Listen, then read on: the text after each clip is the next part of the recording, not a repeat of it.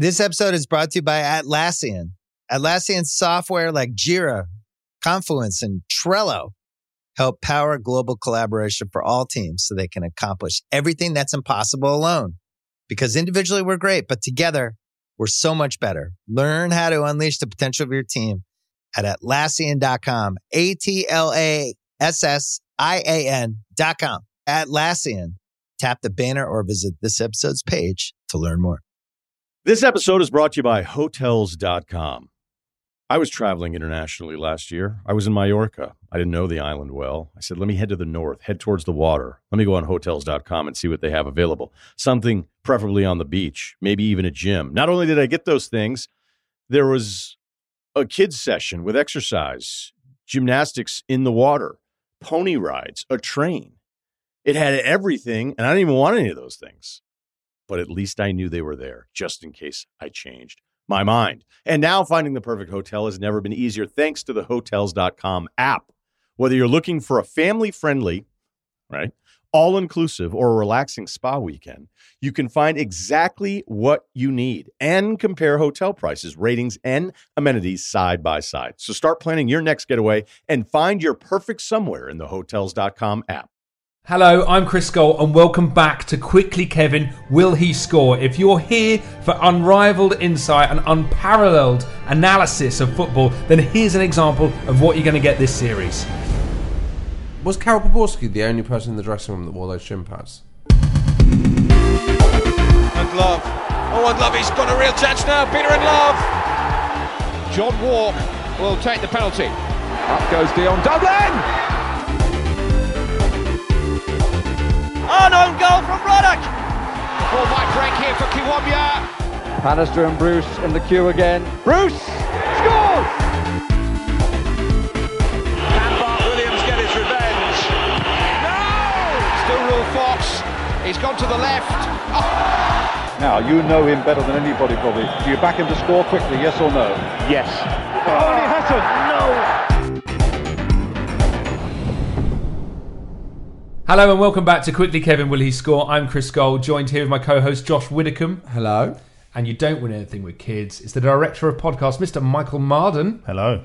Well, here we go, Josh. Another series. Lovely to be back. Great I'm to very be back. excited. I'm so excited about Frank Skinner. So excited. Well, yeah, we're literally minutes away. we are. And do you know what? We could talk all day about being back, but shall we just crack on with this wonderful correspondence? Let's do it. I'm Jim Rosenthal, and this is the Electronic Post Bag. You've got mail. Right. The post bag has been bulging, Josh. It has the electronic post bag. Now then. Someone's had to get himself a new dongle. I like to also think that Jim Rosenthal is the one that's receiving all the emails and passing them on. Did I tell you about uh, when Jim Rosenthal sent us those recordings of himself? Uh, he sent it from his wife's email address, hinting to me that Jim doesn't have his own email address. Uh, I love that. Untouchable. he can't and, contact and Jim. also, we had to pay him in Bitcoin. when he opened his laptop, it was just the dark web. He's just off the grid. it's just Jim and David Batty. Yeah, and when we call, when I called his landline at home, she said his wife said that Jim Rosenthal's been dead for fifty years. Correspondence. First up, Liam Murta. I distinctly remember Brian Moore asking Keegan about David Batty's penalty taking abilities in 1998, but I think there is an even better Brian Moore commentary moment that took place in the 1990 World Cup. Can I just interrupt? Sorry. Yeah. Um, can I just say, when we chose the title, we didn't think it would still be leading to correspondence in series two, and I, for one, am delighted that uh, that title has proved to be the biggest talking point of the show. I think it's worth saying as well. A journalist asked me about this podcast and said, "Where did the title come from?" I explained it, and they said, "Well, I don't think Brian Moore's going to come on your podcast now." no, he won't, mate. For one big reason, I'll let you Google that. Also, could I just say, which is becoming the uh, the catchphrase of series two. What I enjoy most about it is when I interrupted you during the correspondence, you've been holding your index finger on the word you got to throughout. so you don't lose your play. Exactly. So seamless. So 1990 World Cup. ITV's coverage was sponsored by National Power, a relatively new development for the time, and which seemed to involve the commentators cramming in the phrase "National Power" at every opportunity. I was watching the last group game involving Scotland. They were playing Brazil, needing to draw to progress. The match was now deep in the second half, and it looked like Scotland could do it when Jim Leighton fumbled a long shot, and the Brazilian striker Muller scored from an acute angle, virtually from the goal line. The game finished 1 0 to Brazil, and the evening would have finished on that disappointing but calm note for those gathered had not Brian Moore announced, just as the live coverage was going to an ad break. And this night of disappointment is brought to you in conjunction with National Power. That's what they were paying the big bucks for. That is superb, isn't it? It was interesting football sponsors in the 90s. Yeah. Plymouth, uh, for quite a lot of the late 90s, was Rotolok, which was the industrial components firm owned by Dan McCauley, our chairman. I love all of those. Well, I just don't see how that's selling more. Yeah, it's all those those like local businessmen that have Yeah. done, you know, like the sort of mini Jack Walkers. Yeah. The local Jack Walker the grabback. timber merchant, yeah, yeah, or, you know, a plumber that's done really well, sponsoring a Division Two team. I love all of that. But other bizarre sponsorships, Classic FM with QPR. Is That anyone a watching QPR going, oh, look, well, I was going to listen to Capital. But Les Ferdinand just got a hat trick last night. I fancy some Rachmaninoff. Do you reckon that was off the back of the Pavarotti boom? Oh, they were thinking yeah. maybe there's a football classical music crossover. Yeah. there's a great one. Um, I remember from the early nineties was Scarborough. They were they were Oh, yeah. sponsored by uh, something called Pleasure Island, which in a pre-internet world I didn't know what it was, but my friend had a porno from his dad's collection that was called Pleasure Island, And you thought it was and it that? and it was like a sort of pirate based. no, what they'd sponsored Scarborough. And that's what I thought it was. It turns out it was like a local theme park, like a sort of regional theme park. But for years pre-internet, I, I, I thought that it- this porn film was so successful that it had sponsored a lower division football club. um, if your team was sponsored by, I mean, we're going to get loads of these. We should do. I'd hope Jim Rosenthal's going to be absolutely. I mean, Well, his wife is. yeah, Jim Rosenthal's wife's going to be sending them over. Uh, if your team was sponsored by a um, bizarre, pointless sponsorship in the nineties, um, well, should we let Jim tell us how to get in touch? Get in touch with the show. Email hello at quicklykevin.com. Follow us on Facebook and Twitter at quicklykevin and sign up to the mailing list at quicklykevin.com. Right, had another email. Steve Compton, who back in the day saw Trevor Sinclair in our price at the Exchange Shopping Centre in Ilford, um, and I can exclusively reveal he was buying version 2.0 by Garbage, which Josh exactly the isn't kind the of- best album. It's not the best garbage album. Doesn't even have a stupid girl on. Doesn't even have stupid girl. Doesn't have queer. Doesn't have. I'm only happy when it rains. Sinclair was lucky to get into the 2002 World Cup squad with that four. Um, right, Martin Higgins.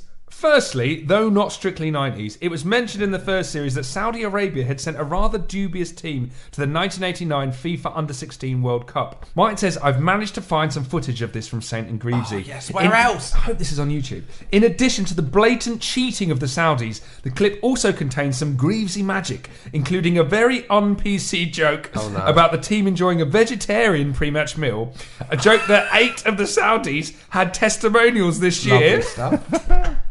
as well as him naming the Saudis' winning goal taker Ian Rushdie. Jesus Christ. Oh, God. Greavesy. The clown prince of football broadcasting. It was a different time. It was a very different time. Um, if, if we have found that clip on YouTube, we will send it out. If you've got any more Saint and Greavesy clips, do send them to us because. I, it is a real gold mine, but we can't be bothered to mine it ourselves. Right. And had another email from Nigel Jemson, whose name has been changed for the benefit of anonymity. He says, Hearing the name Chris Bart Williams in your excellently addictive podcast brought back some very bad memories. Oh, but I feel sorry. sharing with you will bring some closure, possibly to both as she listens to this podcast. A few years ago, I dated a girl who I really liked. A couple of dates in, she dropped the bombshell that her ex boyfriend for quite some time had been Chris Bart Williams, the Bartman. Having initially thought this was cool, upon sharing this with my friends, I was subjected to great ridicule based on complete conjecture that I wouldn't be able to compete with the Bartman in the trouser department. Oh dear. This had started to mess with my head, and when finally getting to fourth base with this very attractive girl, I had a moment that I could best describe as the greatest flop since Newcastle signed 1998 World Cup winner Stéphane Guivarc'h.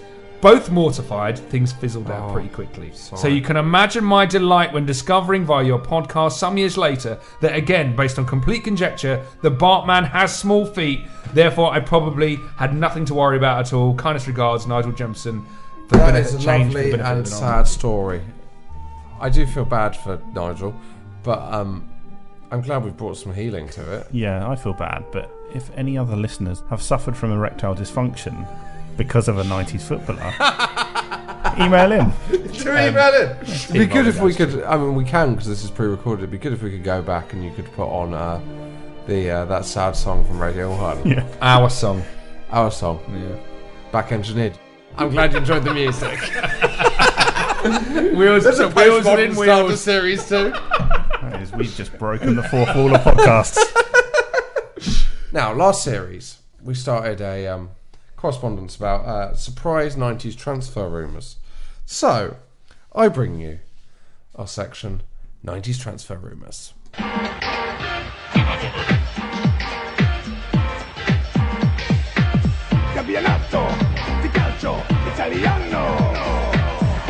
Nice, that isn't it? Yeah, lovely. Can you hear where I am?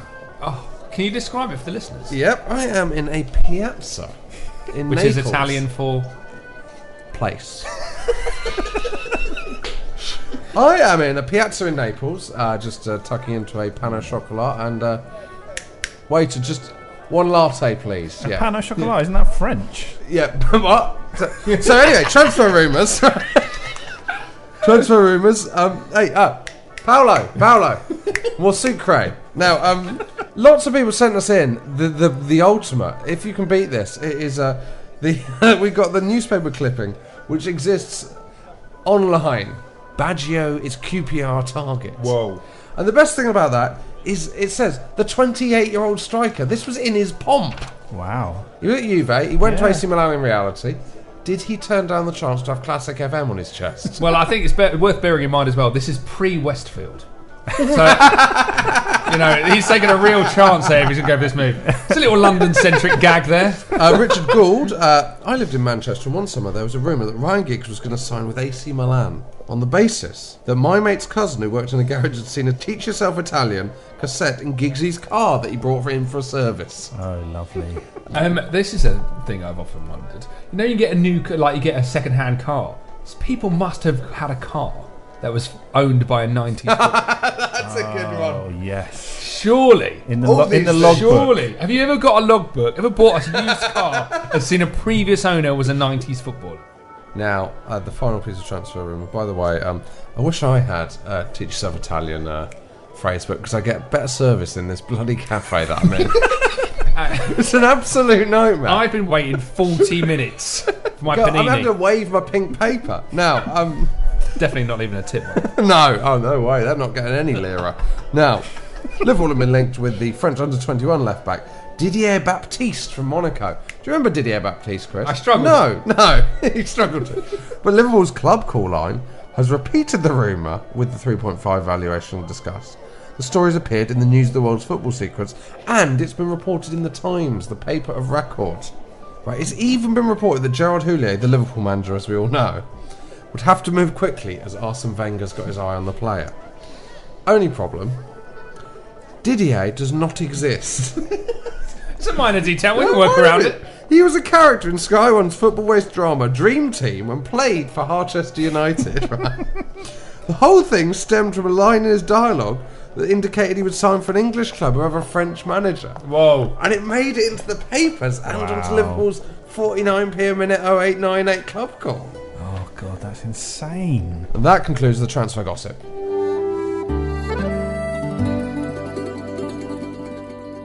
Before we move into Frank Skinner, we have a very special announcement now. We have a very exciting thing to announce that we don't want to hint at, But what we will say is that we will be announcing it on next week's podcast. Yeah. But if you want to get the inside track on it and get it announced to you before, join the mailing list on the website. How do you do that? Go to quicklykevin.com and just sign up there. Put your email address in, and you will get an email On at Friday 10 a.m. On on, Friday Friday, morning. with some instructions. And I guarantee you will never have felt more alive. Oh Oh, I've just realised what you've done. no! I didn't know what you were doing. No, it sounds like you had a breakdown. I thought you were throwing to us, and we didn't know what you were throwing to us for. But, but now I'm with you. It makes perfect sense. Yeah. Well, if you've decrypted that, listener, get on quicklykevin.com. If you're not on the mailing list, sign up to our mailing list. You'll get an email at 10 a.m. on Friday with some Otherwise, instructions. wait till the episode next Monday. But you might be too late. Now, Almost certainly. Right. One of my idols growing up, Josh, I know he's one of yours too. Yeah, he my is. absolute idol. It's the reason I am a comedian. I mean, what more can you say than that?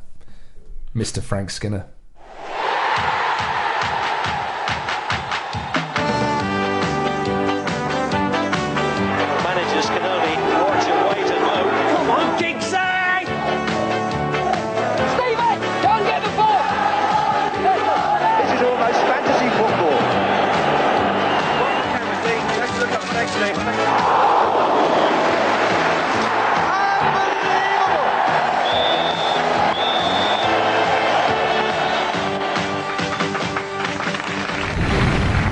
90s football was to be personified by a single man, there's a very good case for saying that man shouldn't be a footballer, but our guest this week, a trailblazer who put football fandom on the map, Perrier award winning comedian, West Brom fan, and with David Baddiel, co host of Fantasy Football and co lyricist of Three Lions, it's our pleasure to welcome to Quickly Kevin, Frank Skinner.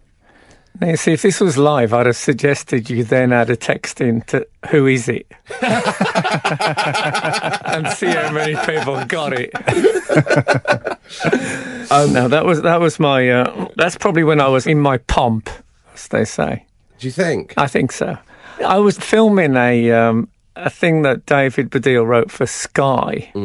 So um, he asked me if I'd played me in it. This is about four or five years ago. So I um, I lived quite near the studio. So I said, okay, well I'll I'll walk, you know, and get me a car. So I thought, well, as we're playing ourselves in the nineties, I, I wore the most nineties clothes I'd got left, including an old England shirt and stuff like that. And I walked in. I put my hair the way it used to be in the 90s. It's the most I've been recognised for about 20 years. I was stopped about 15 times on the way to the studio. I was basically at a fancy dress party as me when I was. Skinner, he's um, not changed a bit. exactly, yeah. That's, that's how they remember me, and there I was. Um, we should start with West Brom in the nineties. Now, Yes. West Brom obviously now a, a established Premier League team. When I was a kid in the nineties, I remember getting. I to Sorry, I'm just enjoying established. I, I wish I could say that without a hint of irony. when I, I remember get, I used to get shoot every week, and they'd have um, posters on the back of all the big Premier League teams. Mm. And then I remember one week it had West Brom, and I thought, why have they chosen this kind of what I presumed was a kind of Bristol Rovers level tiny team? I didn't realise Of course, we actually got relegated against Brom Bristol Rovers West Brom in Bath did you at at Twerton, Twerton Park? Park. Yeah. So in the nineties, Ron Atkinson left in '88 to go to Atletico Madrid. Well, I'd say the just went nineties is one of our worst decades. It is our worst decade. Has to be. It's our Yeah. lowest ever league position when we finished seventh in. Um, if you call the Premiership Division One, Yeah. in the third division, Yeah. we finished seventh, which is you know that's really, really low. And when we got promoted, we we won we won a playoff final at Wembley against Port Vale, and um, we did an open topped um, boss thing to celebrate getting promotion. And Jeff Astle, who was a big star in the '60s when they were a good team, Yeah. said to me, "Let me get this right. They're uh, they've finished." Fourth in the third division, and they're going around West Bromwich in an open top boss. so yes, things had changed a bit. It was a, it was a bleak, bleak Yeah. period You for had, us. you had Bobby Gould for a mm-hmm. while as manager. We and I mean, did. that, he seemed to be the captain of the ship during the, the darkest time. Just as a hint of how unpopular Bobby Gould was, is when he came back as I think a Sky pundit, He was banned from the ground because Albion said they couldn't guarantee his personal safety. One of his first acts, he bought Paul Williams. Oh right. Paul Williams was a lumpen centre forward who I don't think ever scored for us and who never looked like he might. Yeah. I mean, he was perhaps one of our worst ever players. And the story was that he sent, I think it was Stuart Pearson then was the uh, assistant manager, he sent him to sign Paul Williams. And the Paul Williams he was after was a, a, a quite a, a nippy left back. Oh, he played for Plymouth. That Paul Williams. Oh, okay. He was a good player. Yeah. And so the story goes, Bobby Gould went into the dressing room, looked at Paul Williams and said, Who the bloody hell are you? and he said, Well, you've just signed me. And if they got the wrong Paul Williams. He did that again for Wales They get the wrong names. Is that right? Yeah, he's, he had reform in this area. Well, it fitted in with a sort of a theme at the Albion. It's Alan Mullery told me he he went up for the um, manager's job at West Brom at a time when Ronnie Allen was the other candidate. It was a, it was an ex West Brom player, and apparently the chairman said to his assistant, "Go and tell Alan he's got the job," and he thought he meant Ronnie Allen. So he went and told him. and then after they said to Alan Mullery, I'll be, I'll be honest with you, it was it's supposed to be you, but we can't. We don't want to upset him now.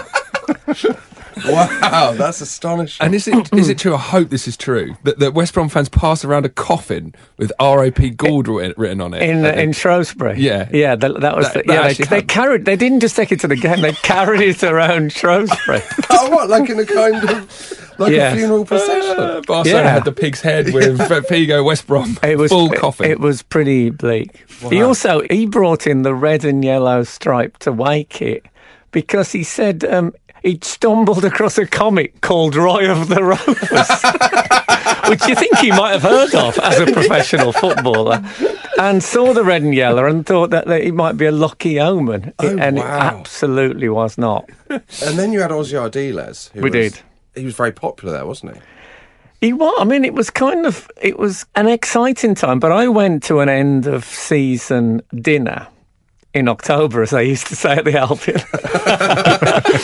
no, and I remember him saying, "You know, my policy is um, if they score three, we'll score four. And I thought, then we will never do anything. Yeah. With you as manager, but we did win that playoff final. I remember that as a very happy day. Yeah. That was in the days when, if you was in a playoff, I don't know if it's still true, but you could take like forty thousand fans to Wembley Yeah, yeah, yeah. because no one wanted to watch that. You know, this was the but Yeah. Division Two was it called then, but the third division playoff final. It wasn't. You know, We um when Plymouth we played Darlington in '96 actually, and we took thirty-five thousand, and amazing. they took seven. They hadn't made Darlington into a block, so they had seven spread over forty thousand seats. oh God! you just like just cordon off some area with some netting. I mean, our average gate then was a, was less than twenty thousand. We took forty thousand to Wembley, so I don't know where we found Yeah. them all. One of the chants that sticks in my memory from the uh, this would have been in the nineties. We played at Port Vale, and it started off in normal conditions, and then suddenly. Out of the blue, there was a blizzard of snow. I mean, just blanketed the whole pitch. And I remember the Albion fans started going, orange ball, orange ball, orange ball. And out it came. As if it had, you know, by popular demand. Ah, that was fab. So let's go back to the like the early nineties with England before the stand up comedy and before the like how what was your relationship like to, to England then? Were you always a big fan?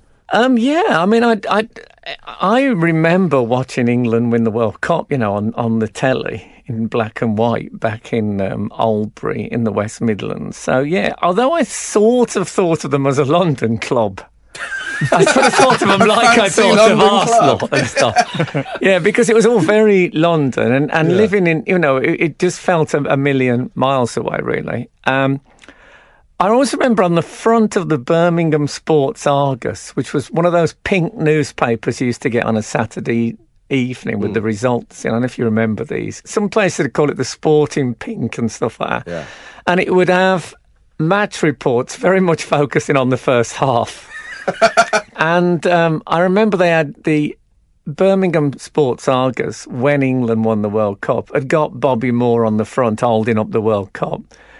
And um, he was wearing uh, black shorts and a white shirt, which they hadn't played with in the World Cup final. They played in red, you may recall.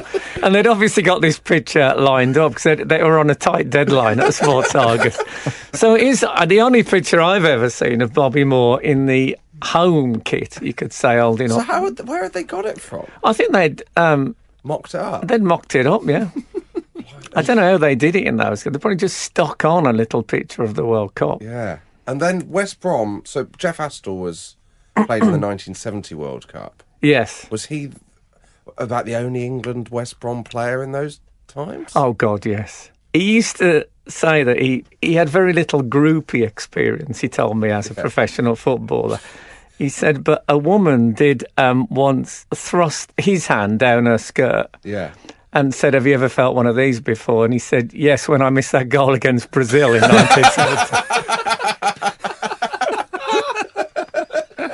but yeah, he he had he got five caps. Yeah. For England. Oh, so he got he only got five caps, but he played in the World Cup. He played in the World Cup. I've got one of his shirts. He gave me one of those perforated, you know, those sort of teabag shirts they played in Mexico. Yeah, With the little aeration. You can see flesh through them. Yeah. Weird. And he gave me one he'd played in uh, some friendly game. I don't know if you remember, but in the 70 World Cup, he got. Um, he said it was travel sickness on an internal flight, but it looked a lot like drunkenness. and he'd sort of been carried off the uh, Oh, really? plane. Overshadowed by the Bobby Moore bracelet incident, I imagine. Yes. Well, I went to see Bobby Moore. Um, Albion played Fulham at the Hawthorns, and Bobby Moore played for mm. Fulham. And I remember my dad, in the half they when they were down at our end, he spent the entire half shouting, You had that bracelet, Moore. Come on. hey, you, what are you own up? And my dad went to his grave believing that Bobby Moore had, had nicked that. really? Yeah, absolutely convinced. He had no evidence other than he'd said, if you were captain of England and someone said, you know, you would take him to the highest court in the land to prove you're innocent, which he never did. Yeah. Mainly, I think, he didn't want to drop Bobby Charlton in it. Italia 90. do you, what do you remember of that tournament? Um, Pavarotti, I think, mainly. um, do you but do you buy into this theory that Gaza crying completely changed football, I- and I- that people who weren't interested in football got it? You know, it made it a middle class thing, and the embourgeoisement. I think it's I think it's a symbol of that. I think that had already begun at that tournament because I I was saying this the other day that I, that night when England played West Germany. Hmm. So I was I was seven, but I, I didn't get to watch it because I went. We were on a family trip to watch the Rolling Stones at Wembley. Lovely. Yeah, very nice. So um, What's happened to the Rolling Stones that they've become the subject of a family trip? that was when they lost their edge. yeah, exactly. But I remember, you know, by that point, that felt like we were missing this big event before the England West Germany game, before Gaza had cried. It felt like a national event. So you were seven then? Yeah. See, I was doing a gig the night of the semi final. How were you? and they And had the telly. ahead with They had the telly behind the bar. There's a guy called um, Roger Mann who was Yeah. on stage. And um, we watched the penalty shootout. So he was doing comedy, and at the back of the room, people going, "Ah!" no." so it was a, a tough gig for Yeah. him. But do, do you buy into Italian 90 changing everything? Well, I mean, back to '66, Bobby Charlton cried in '66. Did he? I don't remember. Yeah, he absolutely sobbed when they won the World Cup. That didn't. No. There's no embourgeoisement in 1966. Must have been the comb over, I think. When you, when you see a man with a comb over crying, you just think, well, but Bobby Charlton's comb over, when he played, and I saw him, I saw him play many times live. It would, it wouldn't stay combed over. It would extend. I mean, it would come out to its full length. and I, th- you know, the theory that a cat uses its whiskers to judge whether it can get through a gap or not. I think this is how his mazy dribbling was done. That he, he could absolutely calculate whether he had space to get between two defenders. So obviously there is an argument that fantasy football and fever pitch Ah, uh, yes. are as well as Gaza crying are kind of the other things that would be kind of labelled with changing football. in Yes, that way. I think Would you that. buy into I, that? I ha- um, I've heard that said. Obviously, I find that slightly gut wrenching because I I wish in a way it was still um, bovril and meat pies Yeah. and people smoking woodbines. Yeah. Um, was it Frank McAvennie who called it working class theatre or something? Yeah. I once got condemned for saying um, one thing I liked about football hooliganism was it kept the middle classes away from the Oh my God. which is a, a, perhaps a foolish thing for me to say. But they weren't so they weren't around in the eighties when Yeah. hooliganism was at its um, grimmest. So moving on to fantasy football, I think the the thing that appealed to me most was how it, it didn't dumb down the football content. It, it was, you know, it kind of revelled in its nicheness. I don't know who said it to me, but um, someone said to me that you and David had jokes which you describe as your no surrender jokes that you would fight to keep in the show. Well, we felt that no surrender was the general policy on the football references, which worried me because no surrender was very much a Protestant um, slogan at the time. But um, that was what we decided to do. That it, it wasn't supposed to be an explanation. It wasn't a dummy's guide to football.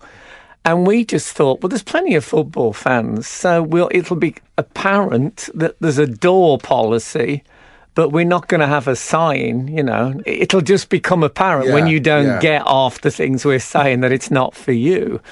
And then I met lots of people who said to me, I don't know, I'm really interested in football, but I really like your show. I don't always know what you're talking about. And that, we, I didn't see that coming. Were there any kind of jokes where even you and David were like, I think that's too niche?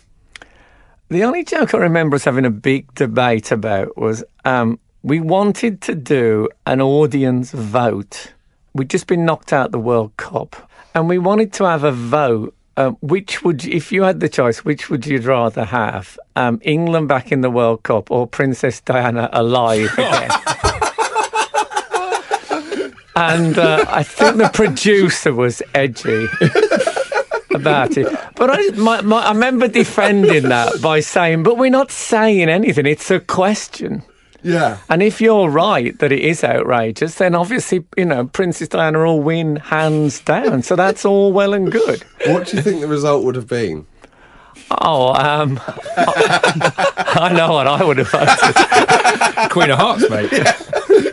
Ah. Um, it's a bit embarrassing because um, Sol Campbell was celebrating the fact that she'd come back to life, and then, and then, and then she hadn't. Um, so back before when fantasy football first started, obviously there hadn't been anything like that before. There'd never been really a kind of a show about fans and football fandom. No, I mean, uh, football comedy, I think, to be fair, in my eye, apart from it, there used to be those cartoonists in the press who did those funny drawings and stuff. I think Saint and Greavesy probably began football comedy. Yeah. But of course, they, they were ex pros, so there was a lot of ex pro jokes. Yeah. Like, well, you wouldn't have caught that one anyway, would you? And, and all that Yeah, yeah, stuff. Um, we were sort of off the back of those photocopied fanzine Yeah. things that was around. There Was was? Standing Room Only. Do you remember Standing Room Only? Which was a Yeah, kind of. I remember that show. Um, I can't remember. I think that had happened before us. In fact, I think Yeah. Dave might have guessed it on it. yeah. And there was When Saturday Comes, which was a magazine, Magazine. which was uh, for fans. So I, yeah, it was. It, we were part of the zeitgeist, as they say. And how did it? Because was it originally a radio show and then it came to TV? Yeah, it was on um, Radio 5, as it was then. Mm. Um, it was presented by Ross King. Do you remember him? Yeah. But there was it wasn't a comedy show. It was um, it was all about playing the game, fantasy Oh, football. right. So lots of stuff about, you know, I bought um, Matt Le Tissier this week and Yeah. and all that. Because you that kind of disappeared. Yeah, you almost swiftly. forget. Yeah, we got fed up of it. You forget there's a game at the heart of this. Now there was a game. In the end, we didn't even have to game. We just got Yeah. people on. But in the beginning, yeah, we had a proper auction and we had managers with you know their own team names. Oh, And did people take it seriously? Um, I think some people took it. I mean, it seems incredible now. Like Peter Cook was one of them early managers, and would come on and talk about Le Grand Eric because he'd bought, he'd use all his money to buy Cantona at the uh, at the auction. What was Peter Cook like? He must have been amazing to have on the show. Yeah, well, we knew him a bit because he lived um, in Hampstead where me and Dave lived. So we used to um, see him about, and we, we'd been out with him a Yeah. few times. He was c- quite drunk most of the time. Yeah. And he had white hair with a yellow quiff. Because he smokes all the time, the oh. smoke went Oh, through, wow. went through the roof of his hair and, and yellowed it. So that looked fairly incredible.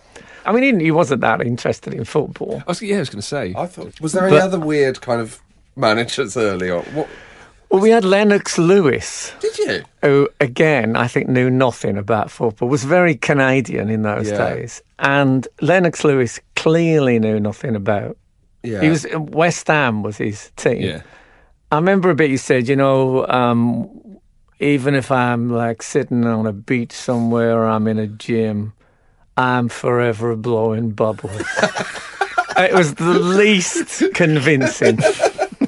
And the one thing that the audience couldn't cope with on there was if somebody didn't feel like the real Really? deal. It was um, they were very, very unforgiving on I, that I front. remember Prince Naseem coming on and saying that he Oh, supported both Sheffield Wednesday and United. Yes.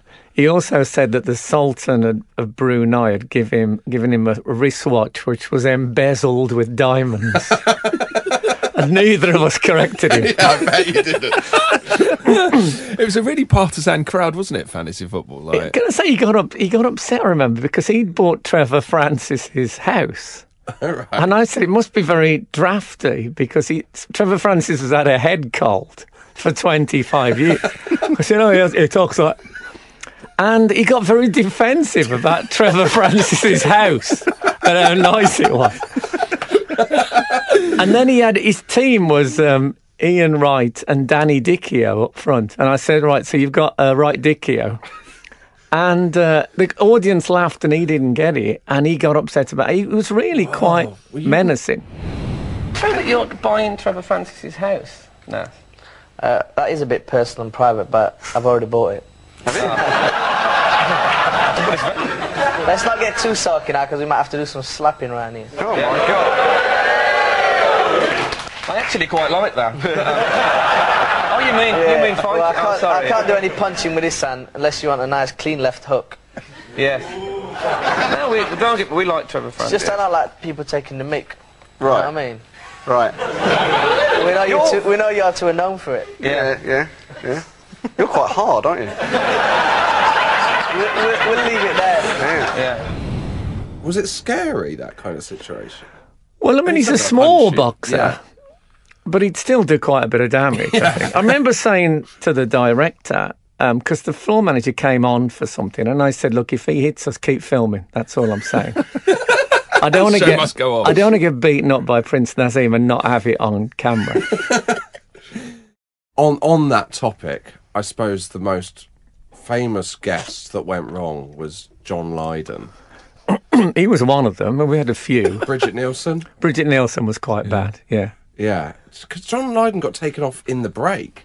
John Lydon had turned up, and I was a, an enormous fan of the Pistols. And I spoke to him about seeing them live at Bogarts in Birmingham and stuff like that. And Yeah. he was lovely. Yeah, And then as soon as he got on air, he switched on his. Oh, his- really? So Lydon became rotten. yeah. And then he was just shouting stuff about Arsenal. And he became so disruptive and horrible. Da- I remember there was a bit, this is live now. Yeah. So Dave said to me at one point, "Aren't you going to go into the blah blah clip?" Because that was the I had to introduce this clip, and I said, "Shall we just get to the uh, interval so we can get rid of Johnny?" This was on air. we had this discussion, and then we did exactly that. Wow. So what was it like in the interval? Did he go? Was he happy just to leave? No, I think he physically wrestled with the, one of the female producers. Oh God. Yeah. And she had like all like, finger marks on her arms and stuff. It was it was all quite heavy duty. then you're back. I don't know why we're laughing, but yeah. then we're back saying so. I, mean, I And Brigitte Nielsen, she was just uncontrollable. yeah, she started. She spoke quite a lot in Danish at one point. I remember, and she also thrust um, um, David Baddiel's hand down her bra. Yeah. And he said, "Not since I missed that goal against Brazil in 1970." I think it was the right one. Um, I mean, again, she knew nothing about football. I think she knew um, Walter Zenga. Um, and she kept saying, I sento Walter Zenga. And we were going, uh, we thought it was some Brazilian Valder Zenga or something like that. And we couldn't get through the pronunciation. And I remember somebody stood behind the camera with a big handwritten sign that said Walter Zenga to help us out. Oh, dear. It was, it was nightmarish. That's a strange booking. There was lots of, you know, there aren't that many proper, maybe there are more now, but at the time there weren't that many proper football fan celebrities. So you had to stretch it a bit. Yeah. Danny Baker was a good guest. Danny Baker nearly died on that show. Did he? He um, in, inhaled a jellied eel, which I thought would have been one of the most apt deaths you could have after years of being, you know, old Londoner. and he, yeah, he, we got him some jellied eels in, and he had he had one, and then he went in like you never see on telly, a proper choking fit. And I don't know about you, but if I watch someone have a choking fit, I I think less of them. I do. They're never quite the same person. very for emasculating. Yeah, Yeah. it's the whole thing. It's a humiliation. When people do it, I think, oh, just stop. just die with Did dignity. everyone just kind of freeze and Danny Baker's choking and no one's doing it, or, or the floor? Well, I was. I'm, I'll be completely honest. There was part of me thinking this will be front page in every paper if Danny Baker dies. And I love Danny Baker; Yeah. he's great. But I would have sacrificed him and his amazing broadcasting for those front pages. Um, well, Phoenix from the Flames. What an item. I, I binge watched the clips. So many interesting ones you did. Gerry Francis, Green Cross Code. Like, when you see ex footballers acting, like some some amazing performances. Well, some are better than others. Um, Alan Hansen was like he's, he's an Oscar-winning actor. When you watch it, he really stands out I've for being a seen great actor. I actor. can't remember the handsome one. Jeff Astle was great. I mean, that's why we got him on the show on? regularly because he just he was a natural. But some of them are really, really struggled with it. I remember when we had um, Kempes, Mario Kempes, Oh, the Argentine. We had him on. We we wanted him to dress up as Super Mario. Yeah. You know, with a big moustache and everything. And he was saying, "Mm, this is just shit. And he was really like, you know, we thought he wouldn't do it.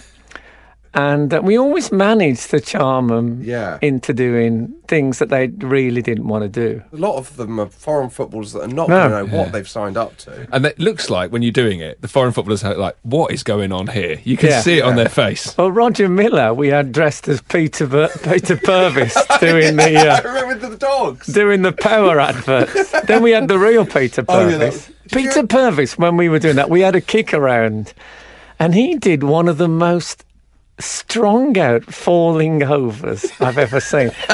he tripped while he was kicking, and he, he tried to stay. He was at an angle. I mean, he. His face, honestly, was 18 inches from the ground, and he was still running forward and not, and still fighting it. He was like, def- Peter Purves openly defies gravity. I mean, he went down in the end, but it was really amazing. Mm. Stubborn refusal to fall over. Were they footballers? Because they're obviously getting them to play football. Are they? Were they all amazing at football when you got the football out? Well, when once you started having a kick around with them, Yeah. um, then it does start. You know, obviously, a lot of them hadn't kicked it for ages. I remember Charlie George did a thing. He just did a thing when he flicked it up a bit and then pushed it away with the outside of his foot, and he said, uh, "You never lose it." and there was there was a sense of that. We we we did um, Alain Giresse, the Yeah. French player. And I had to pass the ball to him, and then he had to run on and score. So I hit the ball like you know ten feet ahead of him, and he just let it roll on. Yeah. And he said, uh, f- "Football anglais." he wanted it to his two feet, even in, in a phoenix from the flame. So, are you sending these people the scripts and they're looking them over? Well, that's what the producer told us, but they always claim that they hadn't seen. I think he thought if they saw him in advance, they'd never agree Yeah. to do it. I mean, the only person I think we probably upset was Peter Beardsley. Oh, really? Um, we did one with someone else in which I played Peter Beardsley as a, I mean, full on Quasimodo. and uh, I think he still did the thing. Yeah, he, he still did the Phoenix. He'd already done the Phoenix, I think, but he was going to come on to the show when the Phoenix was shown. And when he saw my Quasimodo, he said he decided against it. And he did it in a very sweet piece. But, you know, I wish him well, but I, am not coming on. I'm going. I've got, I've got young kids, you know, whatever that meant. um, did Klinsmann refuse as well? Is there? I heard that rumor. Um, I, we must have. I mean, lots diving. of lots of people refused. Understandably, it was harder to get current. Play. I mean, current players. When someone is now selling ice cream off a push bike, they're more likely to turn up than if they're in the back of a limousine with two women. You know. Um, You had a few current managers on there. Ronald Koeman. You tried to dress, dress him up like the Milky Bar Kid. Yeah, he was. He started off quite anti Ronald Koeman, and then he he won. I think once we talked to him about football, especially like Ronald Koeman, you didn't have to lie to tell him what a brilliant player he Yeah. was. You know. I remember we asked him. We wanted so we wanted to put a cowboy hat on it, and he said, "I am not Gazza." was his thing. But um, he came round in the end as well. But obviously, we were asking them to do lots of things that were in jokes. It was the no surrender policy. They didn't know what they were doing very often. There was a bit where we had um, Teófilo Cubillas, Yeah. the um, Peruvian Yeah. star. And I remember that uh, Lesley Judd, who was a presenter on Blue Peter, uh, they'd had a feature with the Scotland team, and she said, "I think Scotland are going to win the World Cup," or "I think Scotland, you know, are a very good team," or something like that. And it cut to him laughing about this, and then. Um, I think was it was it um, Archie Gemmill who got a brilliant goal. So, anyway, there was some turnaround on it, and we went back to Teófilo, and he went, "Ah, Lesley Judd has left us with egg on our faces."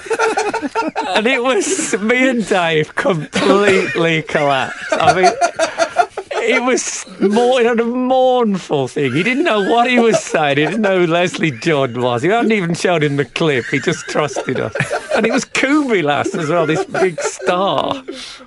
Uh, obviously, the other, the third uh, star of fantasy Foot was Stato. Mm. Where did he come from? Where did you? Well, the original plan was the bloke who owned the rights to the game, fantasy football. I think he was going to be on the show, and we couldn't really say no because he owned the rights to the game. We thought the game at that point was integral. So we decided to have him on, but playing a part of a statistician, a Yeah. sort of actor. And we did a couple of um, dry runs, as they say, with it. And he didn't, he wasn't comfortable and it didn't work. And we were thinking, well, we need someone who plays the part of a statistician. And mm. then somebody said to me, there's a bloke that does the half time commentary at Arsenal. And at Arsenal, they used, they used to have a sort of highlights of the first half package. Right. And he said, I know the bloke who does the commentary on that highlights package, and he he's not an actor, but he is the person you're talking about.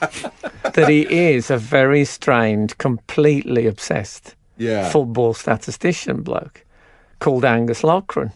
So we got him on, and, and we just we put him on that night. You know, we didn't. Yeah. As soon as we met him and talked to him for five minutes, we thought, well, this is the bloke. Yeah. So um, there was no acting required. He was. Um, And did he kind of embrace it? Did he love being that? Like, did he get what was? I think he. I never knew. I, I don't know the answer whether he got it or not. I mean, we were unkind to him The dress- he was dressed in a dressing gown. For yeah, that. always in a dressing gown and pajamas. I can't remember why, but um, there's a common trope with comedians, and I don't know if this applies to you, uh, Josh. But people often say, "Well, I was bullied at school." And in order to defend it, I became, you know, I used to do jokes, and that's why I became a comedian. Well, I was a bully at school. And I found that was much better practice for being a comedian. it was much less of a, a more obvious ramp, you know what I mean, to becoming a stand-up comedian. So we basically, um, I'm ashamed to say, we I think we did bully him a bit. Um, shall we talk about Euro '96, the summer of '96? Three Lions and number one. I mean, where where do we start with that? I thought we could start with um, the Scotland game. That's yes. that's when it really kind of it really, kind of kicked off. And you got in trouble just before the match because you said you were going to write Scotland's next World Oh, Cup yes. song. Do you yes, remember the name? Was, yes, it was called uh, Three Games. Because it seems less funny now as, as an England fan. I, I seem to remember the last World Cup we were out after two games, weren't we? yeah, we were. So we've uh, we've opted that. That game, yeah, at the end of that game, which we didn't know anything about, they'd played this. The song was number one, Yeah. but England songs always went to number one, the Yeah. official ones, and um, they'd played it before this. Was it Switzerland the first game Yeah, in Switzerland, '96? And you know it's all right, but people didn't sing along or anything. And then after we beat Scotland, which was a sort of remarkable, we'd lost, and then Gazza gets a wonder goal. They miss a penalty uh, aided by Uri Geller, who made the ball move from a helicopter above and all that. Did you have Uri Geller on? Oh yeah, we had we had Uri Geller. David Baddiel was absolutely and utterly convinced that Uri Geller had magical powers. No, absolutely. No. Because we met him and he said, "Nice to meet you." He said, "Do you have keys? Do you have do you have keys? House keys?" Or so, so Dave got his keys out and he just went doing and it just bent straight away. This key. Yeah. I mean, to the point where Dave couldn't get in his house that night, which is something that he never thought ahead with. Um, So is he still of that belief? no, I don't think so. Remember, Dave was a man who bought a thing called the mains cleaner, Right. which was an adapter plug which cleaned your electricity between the main source and the, and the plug. I, I remember sitting with Dave. And I had a box, so he couldn't see whether I had the mains cleaner plugged in or not. And I was playing CDs, and he had to guess from the quality of sound whether the electricity had passed through the mains cleaner or not.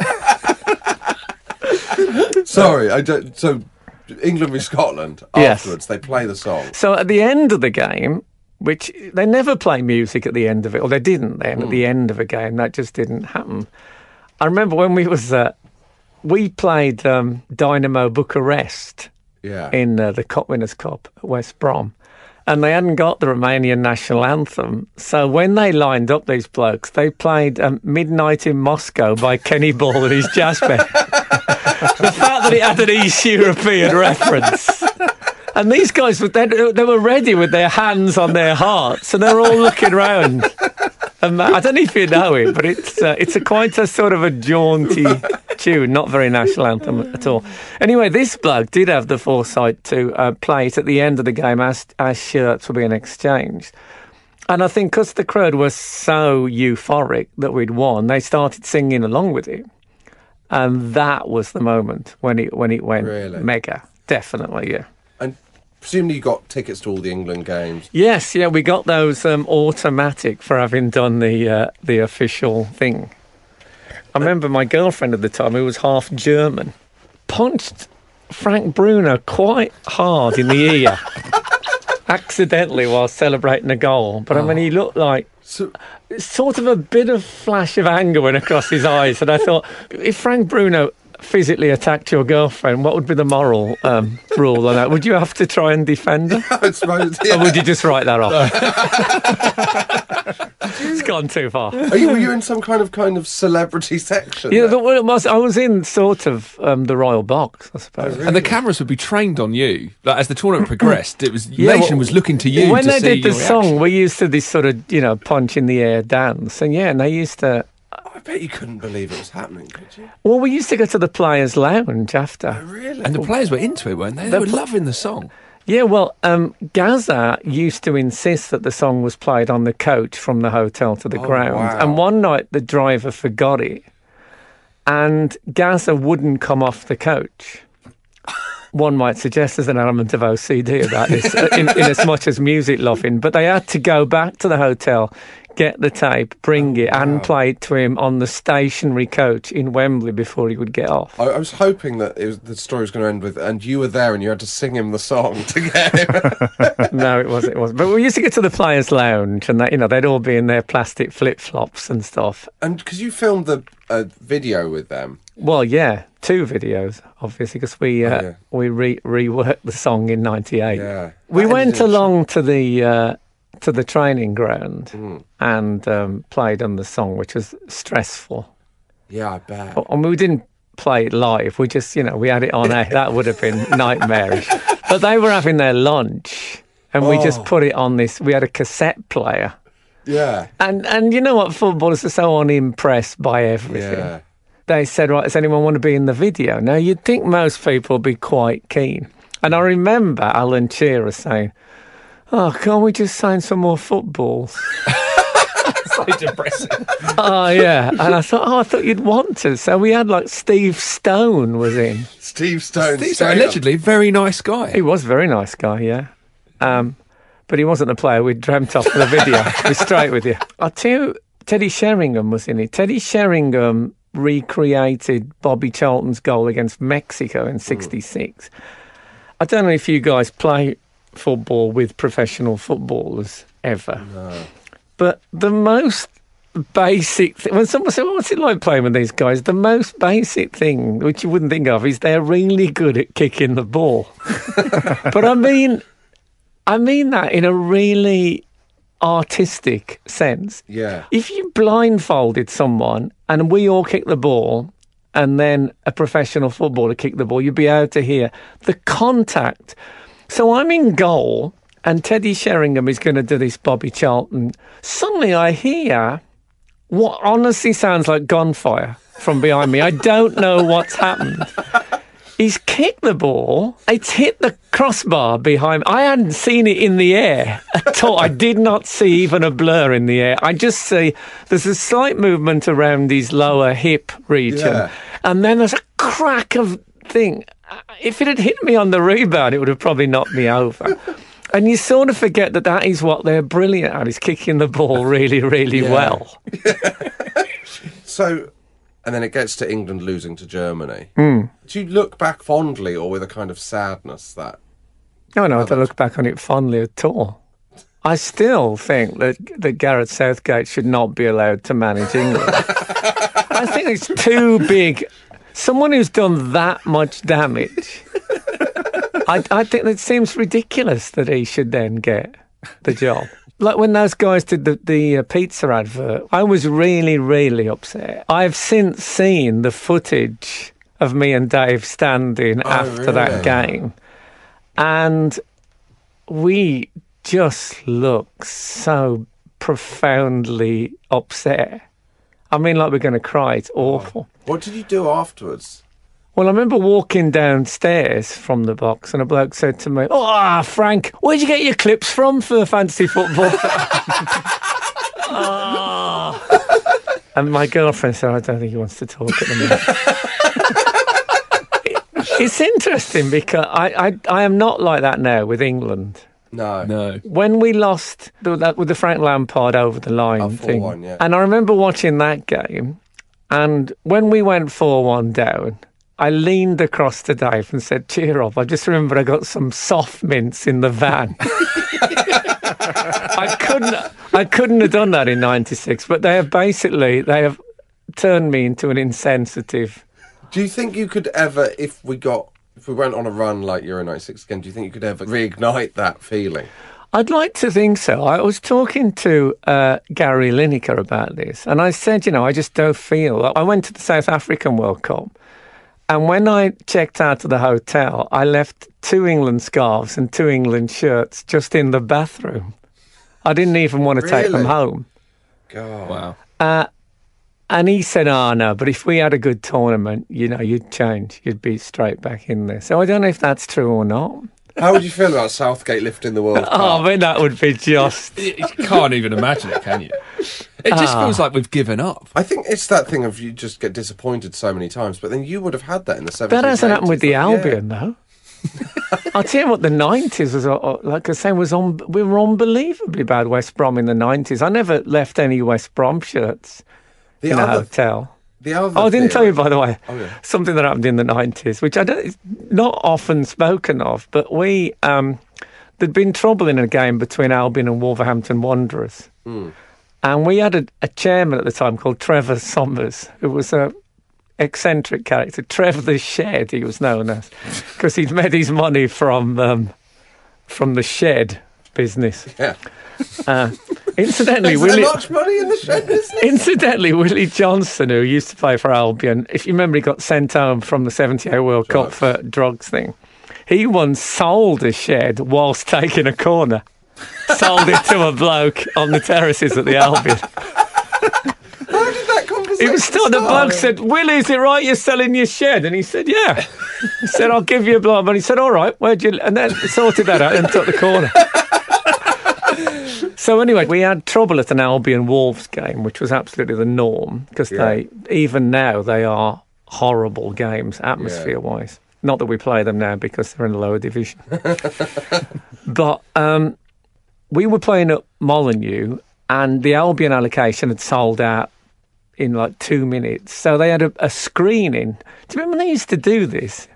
Is this before your the time? day, yeah, Oh, really? beanbags. So they'd have the big screen there, and people would pay to go into the Yeah. ground to watch an away game or something on a Yeah. big screen. Well, they did that at the Albion for an Albion Wolves game, which was a mistake because the, the way the screen is at one end of the ground, there's no real segregation. So Yeah. there was trouble because there was Wolves and Albion fans, and there was quite a lot of trouble there. And Trevor Summers said it was an absolute disgrace what has happened. And he honestly said, he said, if we have any more um, big screen games at the ground, it'll be behind closed doors.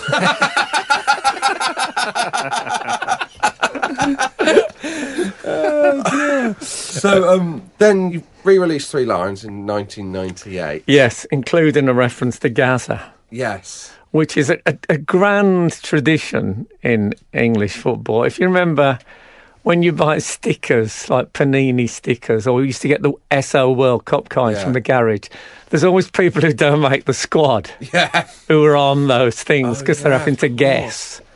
Yeah. So, um, And- so yeah, we we mentioned him in the song, but um, Glenn Hoddle Glenn Hoddle didn't take him. I read into this. It's one of the. There's only three songs that have ever topped the charts twice uh, with uh, different versions.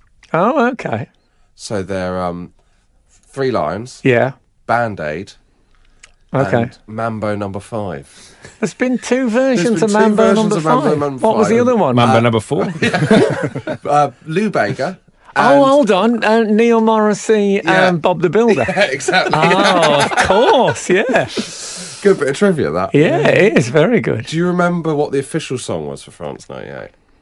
Was it um, Anton? Oh, no, it wasn't. It was um, the guy from Teardrop Explodes, was it? it was Echo and the Bunny. So it's Echo and the Bunnyman, yeah, that's right. England United, which was Echo and the Bunnymen, Was he called Mc... Mc- Ian McCulloch. Ian McCulloch, yeah. but it was Echo and the Bunnymen and the Spice Girls. Yes. So there was that Vindaloo, and uh, you, you got involved in a chart battle. Yes, well, Vindaloo, we were miffed about Vindaloo because it was already, you know, the, the, the tune already existed Yeah, and it was already a terrorist song. yeah. So we thought that was really fast tracking. so we were very keen. And also, uh, I think Keith Allen is Welsh. Yeah, he is, yeah. So um, we we got to number one, obviously. I remember we sang number two, number two on the uh, show. And then we said, uh, as a knock on the door, oh, it's Keith Allen. It was Jeff Astle dressed in traditional Welsh female costume. you know, with a big black hat with a white thing that ties on and all that. But um, it was actually a pretty good song, Vindaloo, looking back, Yeah. as, a, as, as a sort of sing along song. Because the first time we did it, I think we knocked the Fugees off number one. That's right, yeah. Oh, really? Um, is it W- Wyclef Jean yeah. who was uh, in? yes, uh, that's right, yeah, Wyclef. yeah, lived in Dover. he um, he tried to get off with my girlfriend. And, and- Wyclef Jean? yeah, and I always thought I was quite pleased that I got my own back by knocking the Fugees off number one. Is this the same, the same Revenge. girlfriend that? No, no, Punch this, Frank a, a different, a different, a different girl. In the nineties, like I say, I was more popular. So back on fantasy football, like obviously did that run with ITV and it's off our screens now. But Hmm. like it feels like people want people want it. Would it? Do you think it's it's done? Do you think it'd ever come back? Well, I think there are several problems. We were asked to bring it back about, um, it was the 20th anniversary or something. Yeah. And um, the boss of the BBC phoned us up individually and said, we want to bring it back. But we didn't, uh, I didn't fancy it, certainly. I just thought, I think we've been superseded. I think one of the things was here's a funny football clip you won't be able to see it anywhere else, and that is not true now because Yeah. there's 10 million on the Was- internet. Because a lot of the clips weren't like funny in their own right, but they were, you know, set up and then the clips, the punchline. Like, were you watching football just looking for stuff, unable to enjoy it because you're looking for these? Um, no, I never got to that point. But I mean, that was we, we had a, a guy called Andy Jacobs who was Yeah. the um, producer, who's now on um, Talk Sport. Yeah. And he used to spend hours and hours. But we also had people like we had someone in France watching French football for bits, and Yeah. someone in Germany doing it, and and stuff like that. So we were part of another worldwide network of people looking for things like a bloke walking into a door in the background while an important piece of football was happening up front. So there was there was lots of of that. I just think now I don't know if I am as entrenched. I was watching um, Neymar on the telly this week. And I remember the only thing I could think was I'd really like to kiss his eyes. I, he's a very beautiful man. I'd, I'd like to kiss tears off, off his eyelashes. no, I don't know if that's going to work on fantasy football. A lot of fat blokes with nylon shirts on. It's just going to go quiet, isn't it? There's only one way to find out. Frank, thanks so much for doing this. Well, it's been um, it's been a, a pleasure. I I usually hate talking about um, the nineties, um, but um, it's been it's been a lark. As a, as a thank you, I've got your small gift. Oh, marvelous! Um, uh, it's a uh, Jeff Astle, Jeff 1970. Astle's Esso World Cup coin. From That, 1970. that is brilliant. That's fantastic. Thank Yeah, you. I no shall um, genuinely treasure that. I don't even have to pretend to like it.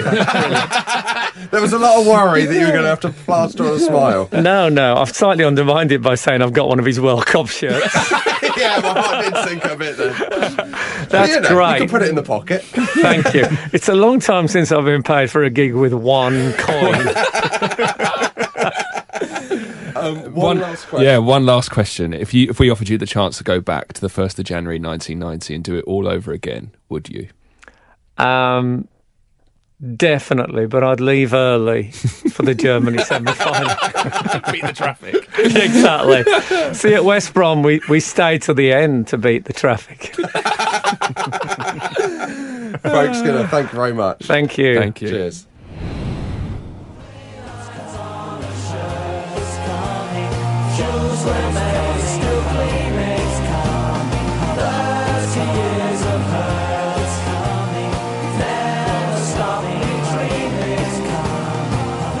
Well, that was Frank Skinner, Josh. As I say, the reason I got into comedy. It's Love the these. best. Love him. Um, thank you to Frank for doing that. That was genuinely uh, a brilliant, brilliant interview. We enjoyed that so much. Before we move on, we should just promote the big announcement one more time. Sign up to the mailing list if you want to know what is happening. We will tell you 10 a.m. on Friday morning. It will be announced on the podcast the following Monday, but that might be too late. If that's not too late, we're going to look like idiots. We should say as well that is Friday, the 22nd of September 2017. If you're listening now in 2035, that's obviously too late. But fair play to you for still being nostalgic about the 90s. Um, Chris, reviews?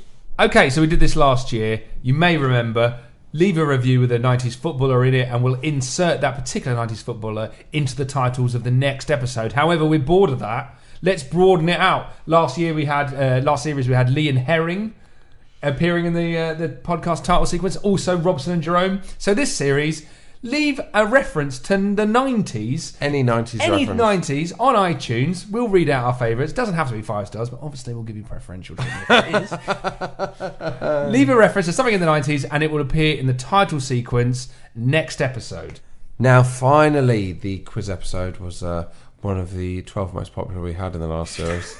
we decided that, you know, nothing happens at the end of the show, but when we played out with a 90s song, it was the best ending we ever had. So we're going to play out with a 90s song every week. To choose it, me and Chris are going to go head to head in a quiz done by Michael. Whoever wins gets to choose a 90s song. Michael. because the 90s were synonymous with England being eliminated from international tournaments on penalties, I thought we'd tenuously commemorate this So it's time now for the quickly Kevin 90s football penalty shootout stuff. quiz. And what we're going to get now is a penalty shootout. Can I just say that I've got such a good song that I want to play that I really want to win this. it's uncomfortable how much you want to win. I could just go on Spotify, but it really does. I prefer to hear it this way. Here's how it works. Both players will be asked a 90s football based trivia question. The penalty taker will get to answer first, the goalkeeper will then get to respond with his answer. Whichever player is the closest to the correct answer will score or save accordingly. Now, it's a sudden death penalty scenario, so the first player to score and save back to back penalties will win the game and choose the song to play out the show. Now, we tossed a coin before the show, and Josh is going to shoot first. So, Statistically better thing to do in a penalty shootout. Yes, and as so it's- better be shooting up the Scull end. Yeah. interesting quirk of human psychology. it's the 90s, so we will not be using the ABBA system. Okay, here is your first question. World Cup Italia 90 has the lowest goals per game record Correct. of any World Cup. But how many goals were scored in total at the tournament? Okay, so, I think there was 48 games. I think it would have been about 1.9. So I reckon it would have been about 106. 106.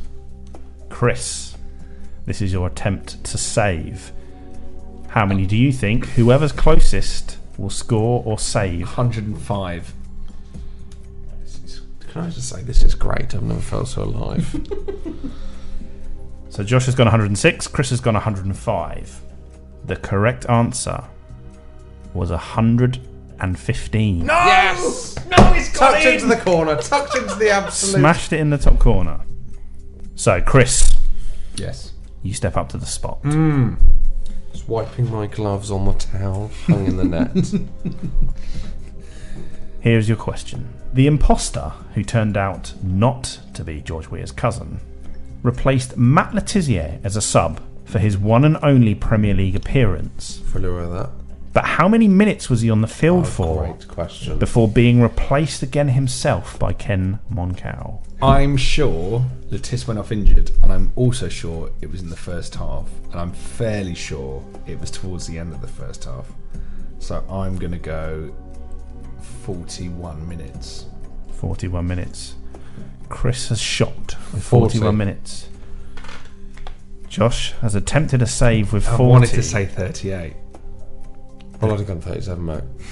the correct answer was 53 minutes. Oh! One all. Oh! Okay. Josh steps up to the spot. Ready? Here's your question. Hang on, I've just got to go talk to Josh. I've just got to go. I know, I know which way you're going to shoot. And now I'm walking back to the goal. Josh, Yeah. here's your question.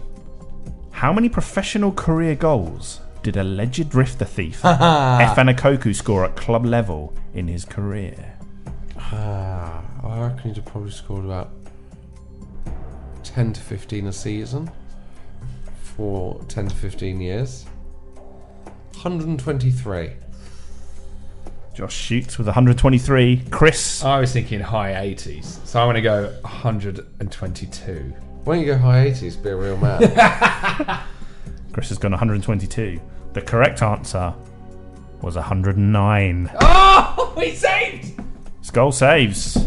So this is for the victory. Scull steps up to the penalty spot. My team huddle. They're all arm in arm now, in the centre circle. One bloke looking away. The most expensive transfer in the 90s was Christian Vieri moving from Lazio No. to Inter Milan in 1999. Hmm. But how much was the fee? Great question. That is a good question. I remember Shearer going for 15 million, and I think that was a, that must have been like 97. So I reckon I I'm I have a feeling that it was double that. I think he went for 30 million. 30 million. 29.9, please. Oh! So if Chris scores, he wins. Chris has shot with 30 million. Josh has dived. Bottom left corner, 29.9 million. Easy. The correct answer was 31 million. No! Goal goes down the middle. He's rebounded him. He's rebounded him. Boninger, look at that scene. 3 1. And now my team are mobbing me. They've run from the halfway line. They've embraced him. Now, the only question on their lips what song is going to play out? As I shake Josh's hand, I look him dead in the eye and say, Michael, dodgy, good enough. Thank you very much. I'm 1 0 up in the series. We'll see you again next week. Don't forget to sign up to the mailing list, quicklykevin.com. Bye. Goodbye. Bye.